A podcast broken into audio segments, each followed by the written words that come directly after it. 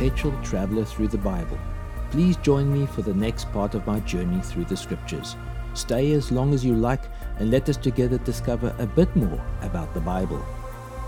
From Revelation 19, verses 11 onwards, we are embarking on a new section of the book of Revelation that starts with the return of Jesus Christ and the establishment of his millennial kingdom, and then the coming of the new heaven and the new earth, which will be for eternity.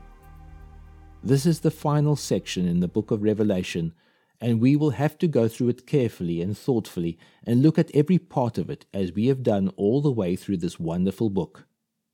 The second coming of Jesus is the great climax of all history.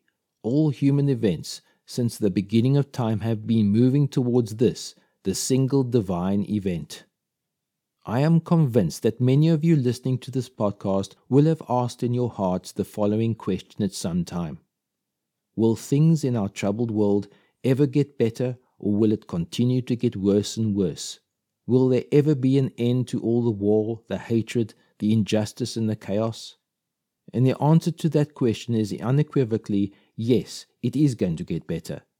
But that yes is always to be linked with the second coming of Jesus Christ. Only that event, and that event alone, is what is going to remedy the problems of our world.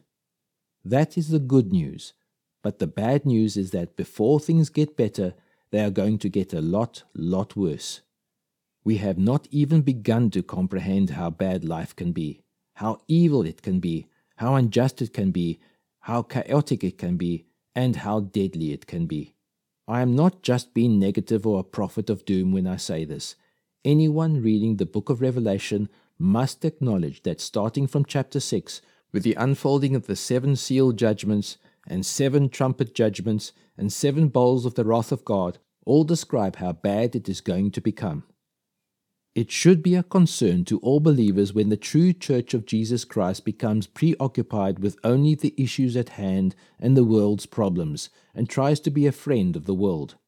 I believe that the main reason why the church has become preoccupied with the world is the absence of an eager expectation for the return of Jesus Christ. When the church thinks that its role in the world is to deal with and solve the problem of evil, then it is living in a delusion. Our hope should never be to fix the world. Our hope should be the return of Jesus Christ. Now, as we come to Revelation chapter 19, verses 11, where the return of Jesus Christ is described for us, it is important to remember what the prior passage was all about.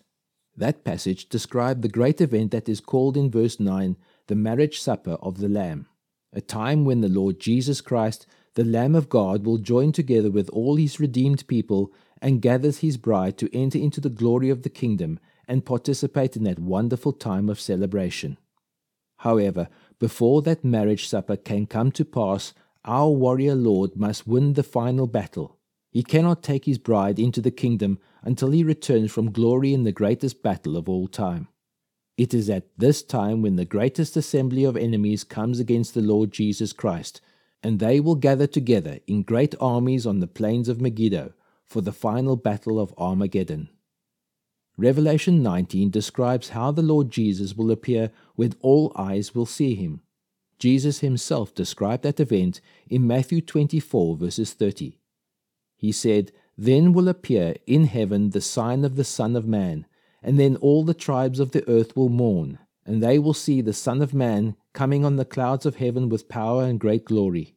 Revelation 19, verses 11 to 16 says, then I saw heaven opened, and behold, a white horse. The one sitting on it is called Faithful and True, and in righteousness he judges and makes war. His eyes are like a flame of fire, and on his head are many diadems, and he has a name written that no one knows but himself. He is clothed in a robe dipped in blood, and the name by which he is called is the Word of God and the armies of heaven, arrayed in fine linen, white and pure, were following him on white horses. From his mouth comes a sharp sword, with which to strike down the nations, and he will rule them with a rod of iron. He will tread the winepress of the fury of the wrath of God the Almighty. On his robe and on his thigh he has a name written King of Kings and Lord of Lords. This appearance is what Paul calls in 2 Thessalonians 2 verses 8 the appearance of his coming, or literally, in the original Greek, the glorious display of his presence. Remember that Jesus came as a thief for his church at the beginning of the last seven years of history. Then he took the true church away unexpectedly and secretly, just like a thief takes a treasure out of a house. Since then, he has been invisibly present with the church behind the scenes throughout the whole seven year period, directing all its actions. The Greek word to describe this invisible presence is parousia, and this is one of those strange Greek words that doesn't have any equivalent word in English that fully describes its true meaning. In its simplest form, parousia in Greek means presencing. This word was used to describe the feeling that a person would have if they were unexpectedly visited by someone important. They might not see this person or speak to them, but they would be aware of a presence and the atmosphere of being in the presence of this important person. But now in Revelation 19, the Lord Jesus' invisible presence is made visible, and suddenly he breaks through from the invisible realm to a strikingly visible. And like Revelation 1 verses 7 declares, Behold, he is coming with the clouds, and every eye will see him, even those who pierced him. This rider on a white horse is clearly identified for us by the use of four different names. Firstly, he is called faithful and true in verse 11. It is in that capacity that he comes to judge and to make war, and his judgments and his warfare are just. At last, as Scripture has long promised, all the wrongs done on earth will be made right.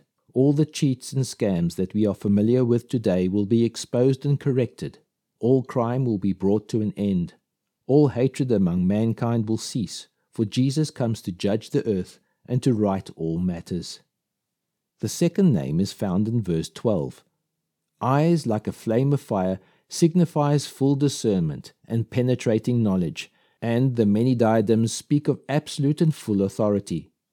A diadem is a word used to describe a crown worn by a king, symbolizing royalty or authority. Together, these two symbols signify omniscience and omnipotence. But each is present in a man. That is the point of the scripture. The wonder of Jesus is that it is as man that he manifests the fullness of God, for he is both God and man. His name, that name, that no one knows but himself, reveals that. What this suggests, I think, is that no one knows the full extent of that mysterious union of God and man. All that is meant by that marvelous revelation, that there is placed in a man the full authority, power, omniscience, and omnipotence of God, and that is something that no one fully knows except Jesus himself. Verse 13 shows the third name of this rider on the white horse. The name of Word of God is associated with the robe dipped in blood, and with the armies of heaven following him, as well as with the sharp sword that comes out of his mouth. Some Bible commentators refer to him being clothed in a robe dipped in blood as describing the cross, that is, the sacrifice of the Lord Jesus. But before we can simply accept that traditional interpretation, I think it will be helpful to first refer to a remarkable dialogue found in Isaiah 63, verses 1 to 4. This passage is a dialogue between the prophet Isaiah and the warrior Messiah. Isaiah is shown the coming of Christ, and it is as though he is standing in Jerusalem looking south towards Edom. There he witnesses the approach of a great warrior with crimson stained garments and this conversation takes place. Who is this who comes from Edom in crimsoned garments from Bozrah? He who is splendid in his apparel, marching in the greatness of his strength. It is I, speaking in righteousness, mighty to save. Why is your apparel red, and your garments like his who treads in the winepress? I have trodden the winepress alone, and from the peoples no one was with me. I trod them in my anger and trampled them in my wrath. Their lifeblood splattered on my garments and stained all my apparel. For the day of vengeance was in my heart, and my year of redemption had come. This is a parallel passage to Revelation 19, verses 13, which says the rider's robe was dipped in blood. The blood in the rider's robe was not his own blood, shed for the redemption of sinners, but the blood of the wicked, pressed in the terrible winepress of judgment. Jesus did shed his blood as an atonement for sin, but the day of repentance and receiving grace has passed by the time the rider appears on the scene. The blood that stains his garment is not the blood of atonement, it is the blood of God's vengeance. The sharp sword which John sees here in the mouth of Jesus is the Word of God. In the opening vision of this book, the Apostle John saw the Lord Jesus with a double edged sword coming out of his mouth. It is a symbol of the power of the Word, and here it portrays power to smite the nations and to destroy them. Has the Word of God ever struck you like a sword? I'm sure some of us had had that experience when some scripture from the Bible has caught our attention and awoken our conscience. Suddenly we become aware that God sees deeper into us than we ever thought He could. We become aware of how guilty we are. This happened on the day of Pentecost with the Jews who were listening to Peter's preaching. In Acts chapter 2, verses 37, it says, When they heard this, they were cut to the heart, and said to Peter and the rest of the apostles, Brothers, what shall we do? They were struck and pierced by the word of God. There is also that scene in Acts chapter 5 when Ananias and Sapphira lied to the Holy Spirit. When Peter, speaking by the Spirit, exposed their lies, they both dropped dead instantly. So here in Revelation 19, there are those who will be killed by the sword of the Word of God, which comes from the Lord Jesus' mouth. Accompanying our Lord Jesus will be armies of saints and angels. In the little book of Jude, in verse 14, he quotes Enoch, the prophet, as saying, Behold, the Lord comes with ten thousands of his holy ones. The Greek word for holy ones, hagios, can mean both redeemed believers or angels. Although Enoch is not a writer of Scripture, it seems the Holy Spirit guided Jude to quote from Enoch, who lived before Noah's flood. Enoch predicted that the Lord will return to earth with a myriad of holy ones. This seems to refer to angels and raptured Christians. Matthew 25 verses 31 says, When the Son of Man comes in his glory, and all the angels with him, then he will sit on his glorious throne. And Colossians 3 verses 4 says, When Christ, who is your life, appears, then you also will appear with him in glory.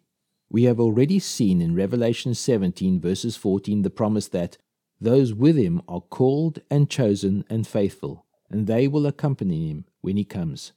For many Bible commentators, this describes the church returning with the Lord Jesus when he appears in glory, but also armies of angels will accompany him. Several passages speak of the host of angels who will return with the Lord. They too will be armed with the sword of the Spirit, which is the Word of God. Revelation 19, verse 16, gives us the rider's fourth name King of Kings and Lord of Lords. This name is linked with his ruling with a rod of iron.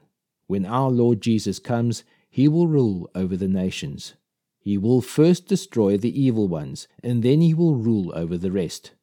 The word translated here as rule, as in he will rule with a rod of iron, is really shepherd. So this passage should read, he will shepherd the nations with a rod or a staff of iron. Some of you might recognize this passage as coming from Psalm 2. This is the third time in Revelation that there is a reference to the promise of Psalm 2, verses 6 to 9. As for me, I have set my king on Zion, my holy hill. I will tell of the decree the Lord said to me, You are my son, today I have begotten you. Ask of me, and I will make the nations your heritage, and the ends of your earth your possession. You shall rule them with a rod of iron and dash them in pieces like a potter's vessel. That rod of iron is a symbol of justice and unbending, unwavering righteousness. This is the standard of God's morality, which He cannot lessen or compromise in any way.